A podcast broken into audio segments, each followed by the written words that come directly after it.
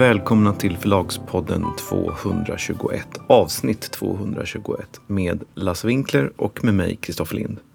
Yes. Ska vi testa igen med en liten sån här eh, innehållsförteckning? Ja, du kan försöka. Ja. Vi börjar, inleder avsnittet med Storytels nya test kan man väl säga, Voice Switcher, där man kan välja röster för sin ljudbok. Och sen så tar vi upp en anställning som du har gjort. Inte så mycket bara själva personen utan... Nej, det är inte säger. riktigt en anställning, men Nej, men vi tar upp en person som kommer att jobba med er. Och sen ska vi berätta om en bok. Förläggarmemoarer kan vi säga. En av de roligaste jag har läst på hemskt många år. Då kör vi!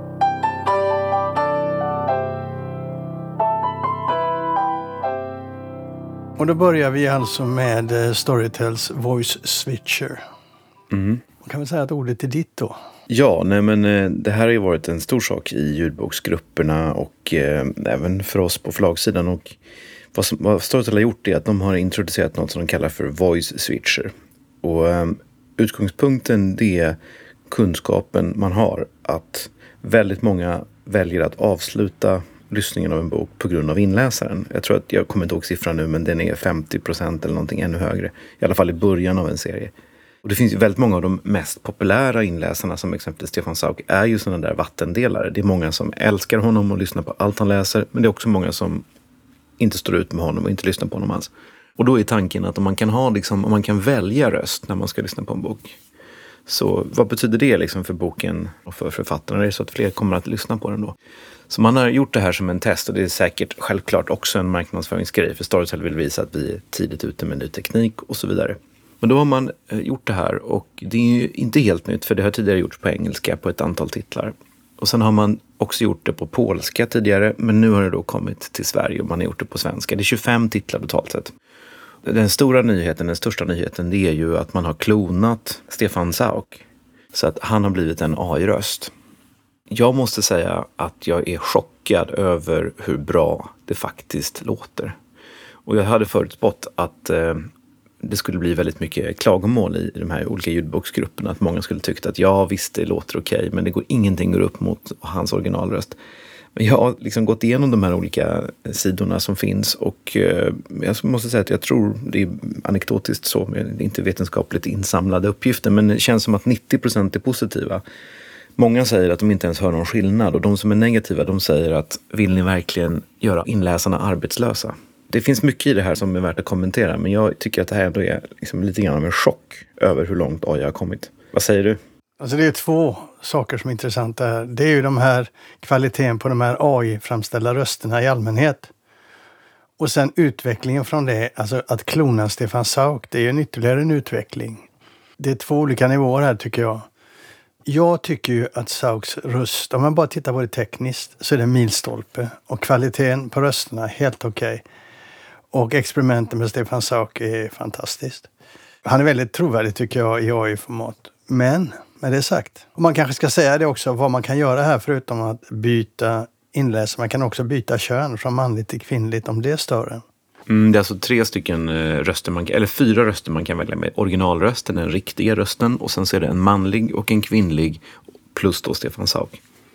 Ja, ibland är det andra kvinnor och så. Det är lite olika med olika tonläge och så. Med det sagt då, så håller jag med Stefan Sauk själv som säger att hans klonade röst kan inte konkurrera med en verklig röst. Även när jag har sagt det så måste jag ändå tillägga, jo, det kan det faktiskt ibland. För mig är det så här, jag har gått igenom det här väldigt noga också och jag tycker ju att allting beror på hur uttrycksfull en vanlig inläsare är. När det gäller inläsare som Gunilla Leidinger, Jonas Malmsjö, Reine Brynolfsson och Fredrik Granberg, för att nämna några i testurvalet, så har AI-varianterna inte en sportslig. Därför att du hör till exempel Jonas Malmsjö, som kanske en del tycker läser långsamt, men han är väldigt explicit i sina känslor. Han är väldigt tydlig. Och orden, hans röst bär orden väldigt tydligt. Och det gör ju inte då inte ens en klonad Stefan Sauk. Nej. Och där har inte de här AI-varianterna en sportslig för mig. Men så finns det inläsare som har en mindre nyansrik röst i sina uttryck. Och där kan AI-varianterna tävla, tror jag, rätt ordentligt. Jag håller med dig. Men eh, vi, går ju, vi har ju sett med undantag då från Malmsjö som är ju ett fenomen och samma sak med Sauk och Fredrik Granberg. så går vi ju mot en utveckling där de som lyssnar på ljudböcker för, tenderar att föredra lite mer raka, lite mer enklare inläsningar. Och där kan man ju också säga att en AI-inläsning blir ju kanske tydligare, enklare. Det blir liksom ingen tolkning som lägger sig mellan texten och, och, och lyssnaren. Nej, men det kan man säga. Det var ju snällt uttryck. Men vad som kommer hända tror jag det är att dåliga inläsare kommer att försvinna i konkurrens med AI-klonade röster som Stefan Sauks. Ja, det tror jag också. Så att det kommer att bli en skärpning på inläsningssidan. Men samtidigt, om du sätter dig och lyssnar på en bra inläsare och här kan du göra det. Du bara trycker på en knapp så får du Stefan Sauks klon direkt eller en annan röst direkt. Så du kan jämföra väldigt, väldigt tydligt. Det tycker jag är till fördel för inläsaren men men det här handlar inte om, jag tycker du går i den här fällan som så många gör och tar ställning till vad man tycker om en AI respektive en jag, jag bryr mig inte om det utan jag, det är klart att jag har en synpunkt någonstans innerst inne också men nu handlar det bara om är det här bra eller inte? Och jag håller med dig om att de är självklart mycket sämre än vanliga röster men det är otroligt vad bra de är ja, ändå. Ja. Du föregrep mig där lite för det var min slutkommentar då. Det var att Eh, jag ställer mig frågan, hur kommer omvändarna att reagera? Jag tror ju att det här kommer att räcka för väldigt många. Jag tror inte att omvärlden kommer att reagera som jag gör. Utan eh, väldigt många kommer att byta och använda sig av de här. Det är de tillräckligt bra för, absolut. Mm. En av de här böckerna som eh, man nu har satt Sauk på då är Eldstorm av Dag Örlund. Och det är lite speciellt eftersom Sauk läste Dag Örlunds böcker om kommissarie Trut fram till den bok nummer sju eller åtta, jag kommer inte ihåg exakt. Och då slutade han läsa för han hade inte tid. Eller ville inte. Och då läste Dag Örlund böckerna själv. Och vad som hände då det var ju att det utbröt en storm av protester. Det gick till och med så långt att folk ringde oss på förlaget och sa att det här får ni göra om. Och konsekvensen av det där blev, förutom att vi fick otroligt mycket negativa kommentarer och boken fick ett lågt betyg, så blev konsekvensen av det att den gick ännu bättre. Dag Örlund blev till slut en ännu mer populär inläsare av sin egen bok än vad Sauk hade varit. Nu kan man alltså lyssna på de här två böckerna då som Sauk inte läste av Dag Örlund. Vi har inte fått någon statistik på hur många som har valt att lyssna på det med Sauk. Men det var ju många som sa att de skulle sluta lyssna när han inte läste dem. Så det blir ju väldigt spännande att se på exempelvis den. Mm. Kan den klonade Sauk ersätta den riktiga Sauk? Ja, det blir väldigt intressant. Det måste vi återkomma till. Du kommer ju veta det. Det måste vi återkomma till. Om Storytel släpper ifrån sig den statistiken. Men eh, vi har i nuläget ingen statistik på hur många som lyssnar på de här olika rösterna och hur många som lyssnar på dem. Vi kan bara se liksom, totalt sett vad en, en bok har för lyssningar.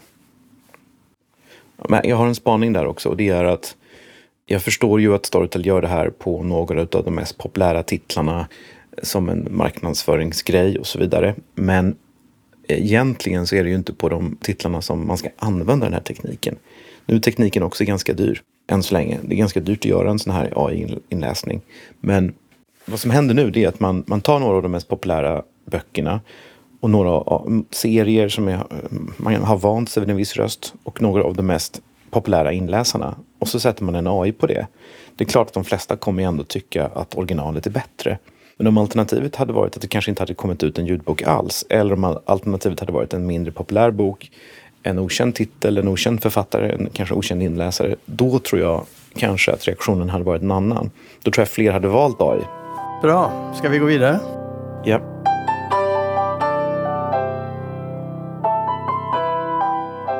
Då är det din, nästa fråga är din faktiskt.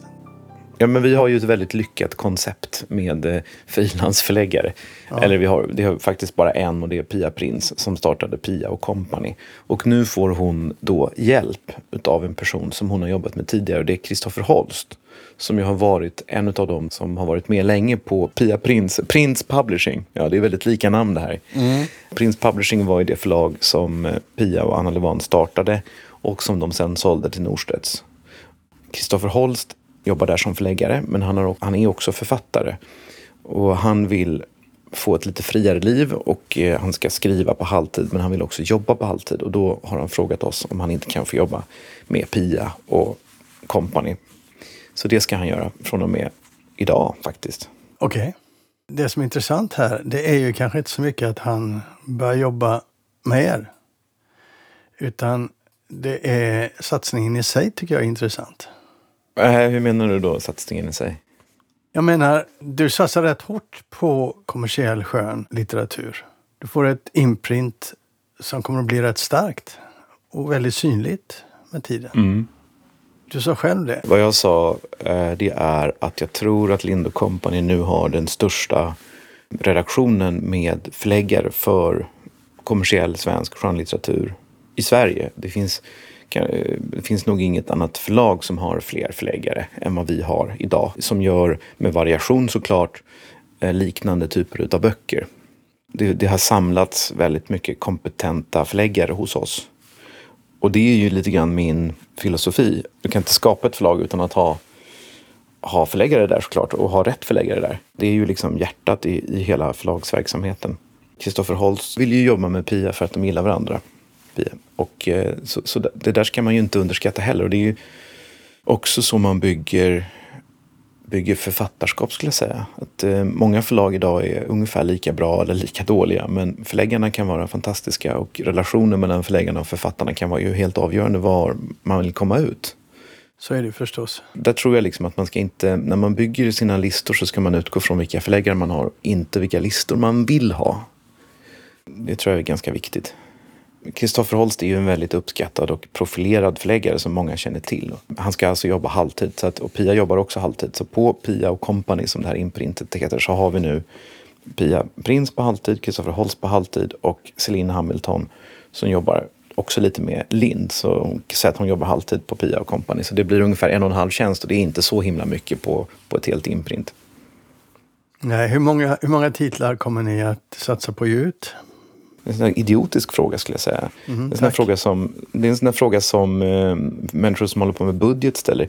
Det beror väl på hur många bra böcker vi hittar. Det finns ingen poäng att sätta ett mål så att vi ska ut minst så här många titlar. För det, det kanske visar sig alldeles för många och det kanske visar sig alldeles för fel. Det beror på hur, vilka titlar som dyker upp, eh, hur det går. Det, är liksom en, en, det får ju visa sig allt eftersom. Vi har inget sånt där mål att vi ska ut så här många titlar. Nej.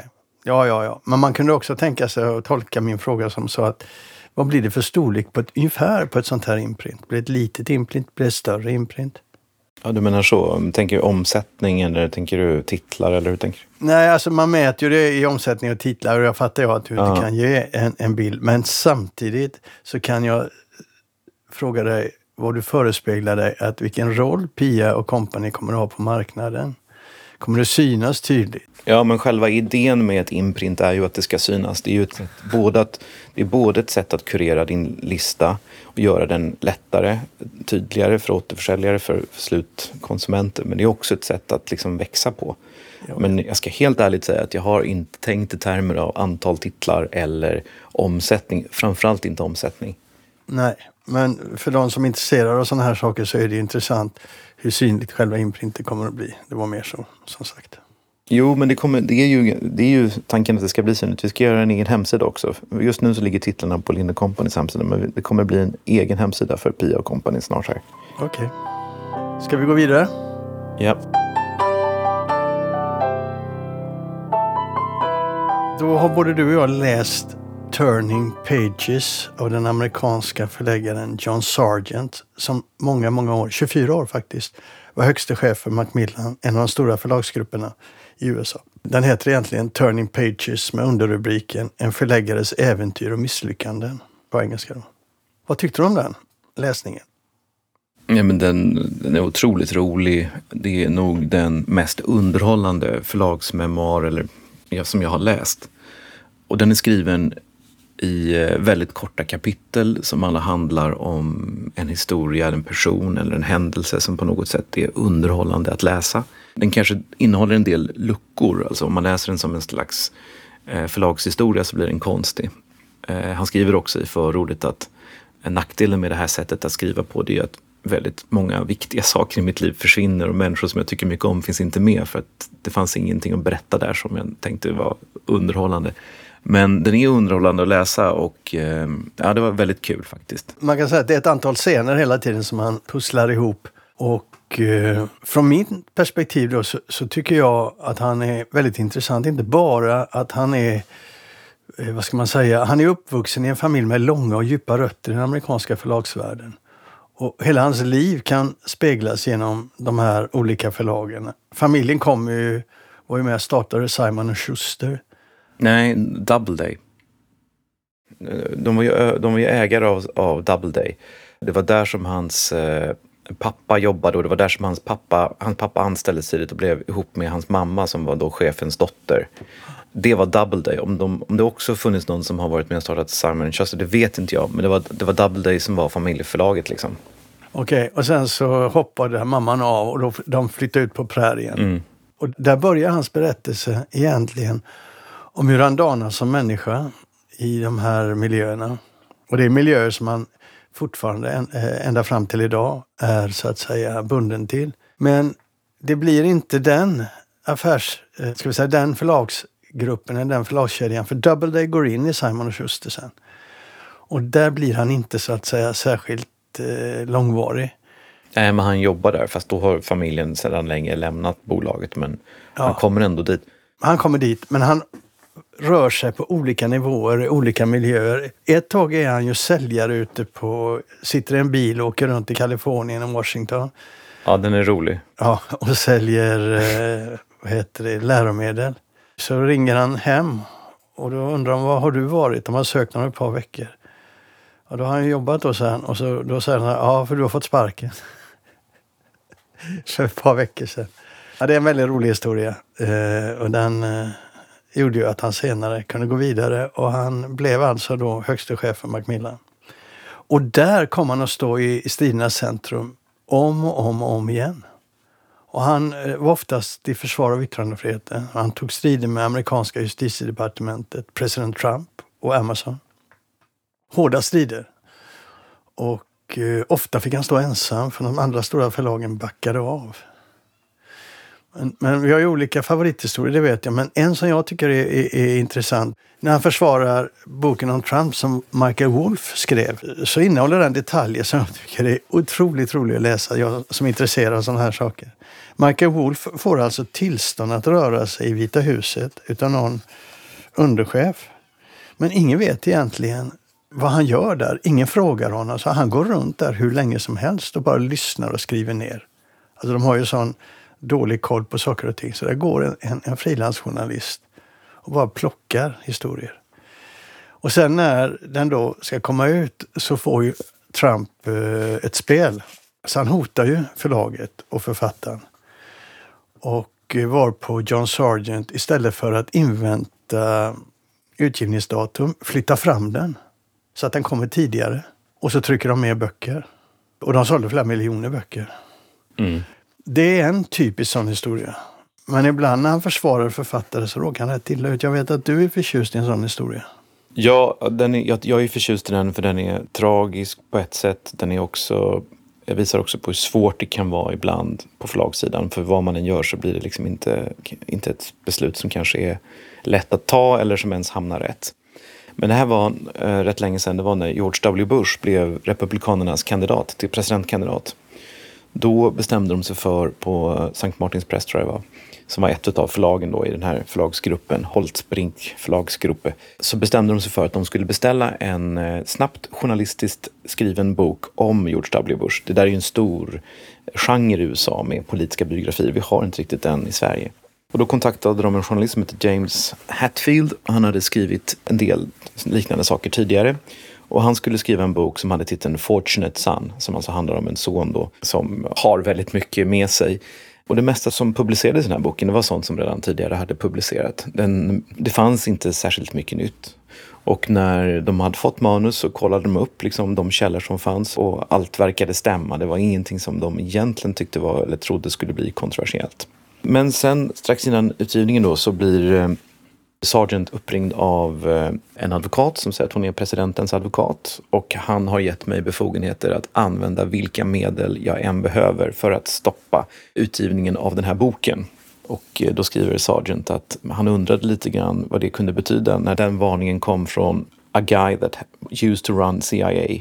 Och det är en typisk sån här Sargent-kommentar. Eh, ja. Och han säger då att de kommer absolut gå vidare med publiceringen av det här och då börjar en kampanj från Republikanerna som är en smutskastningskampanj av författaren där de säger att författaren har ett kriminellt förflutet. Och eh, Sargent han kallar in författaren på, på sitt rum och han frågar stämmer detta? Han har verkligen frågar ut honom. Har du någonsin överhuvudtaget gjort någonting kriminellt? Har du, finns det någon, några liksom, domar på det? Eller någonting? Han säger nej, nej, nej. Det här, är så, det här är som Republikanerna jobbar. Det är en smutskastningskampanj. Och de fortsätter och de ska gå vidare. Och sen finns det då en uppgift som, som är då lite kontroversiell och det är uppgiften att George W. Bush ska ha haft, inte problem, eller, men han har haft ett visst drogmissbruk i sin ungdom påstås det. Som eh, hans pappa tidigt hjälpte honom att ta sig ur, eller det blev inte allvarligt men liksom han, han befann sig i någon slags gråzon. Och den där uppgiften, författaren vill inte avslöja sina källor, men han hävdar att han har jättebra källor. Och det här är en uppgift som också, information som har cirkulerat tidigare. Och den har tidigare också publicerats någonstans. Så de väljer att gå vidare. Sen så börjar Sargent, han känner ändå att det, här, det kan vara något som inte stämmer. Så att han tänker, jag måste kolla upp den här människan. Så han anlitar en privatdetektiv. Och säger att nu handlar det inte om dagar, it's about hours. Och inom 24 timmar så lyckas de gräva fram att det finns alltså en dom mot författaren. Han har dömts för mordförsök på sin före detta chef där han försökte stoppa en bomb i bensintanken på hans bil. okej, okay, det kommer inte jag ihåg, um, men okej. Okay.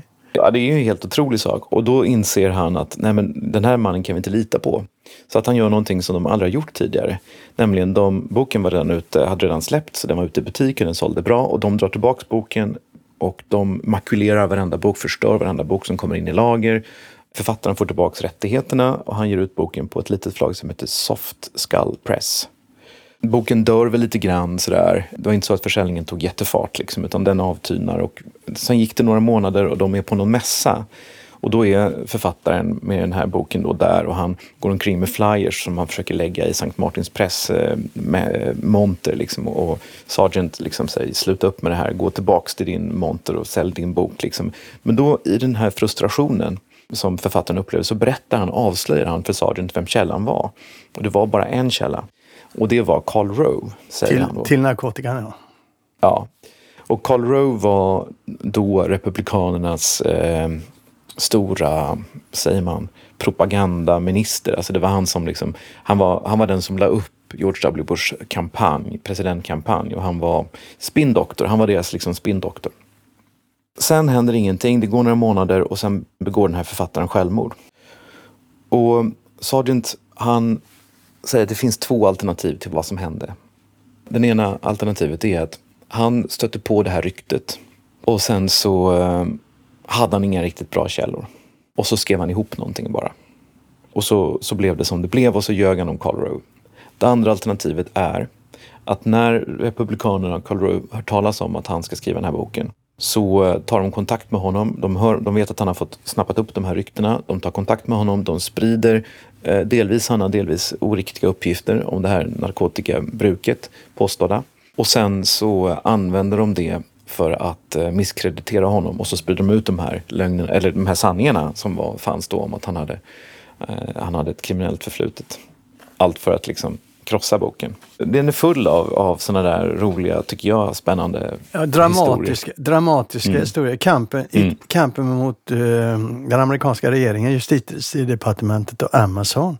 Ja, det är, är otroligt en, spännande. Ja, den är helt central för uh, bokbranschens framtid, för förlagens framtid och kampen mot Amazons dominans. Och i slutändan är han helt ensam. De andra de sluter avtal med justitiedepartementet. Han gör inte det. Och det blir en otroligt spännande historia som jag tycker alla som är intresserade av förlagshistoria ska veta, ska känna till. Och hans, eh, hans berättelse är viktig här. Och det är också spännande, spännande ja. hur han beskriver sin eh, relation till Jeff Bezos. För han, de har ju träffats väldigt tidigt, ja. precis när han skulle börja. Och han beskriver också hur han förändras som människa mm. under den här perioden. Ja. Men sen berättar han ju också, de är ju med och lägger bud på stora titlar som man får följa med när han träffar de här människorna. Paret Obama exempelvis. De vinner inte de eh, budgivningen men det är väldigt intressant att titta in i de rummen när de pratar och när de diskuterar, hur det går till. Så det här är en bladvändare, en pojkbok har jag kallat den, i bästa bemärkelse. Mm. Mm. Rekommenderas varmt till alla som är intresserade av det här. Turning Pages av eh, John Sargent, som sagt.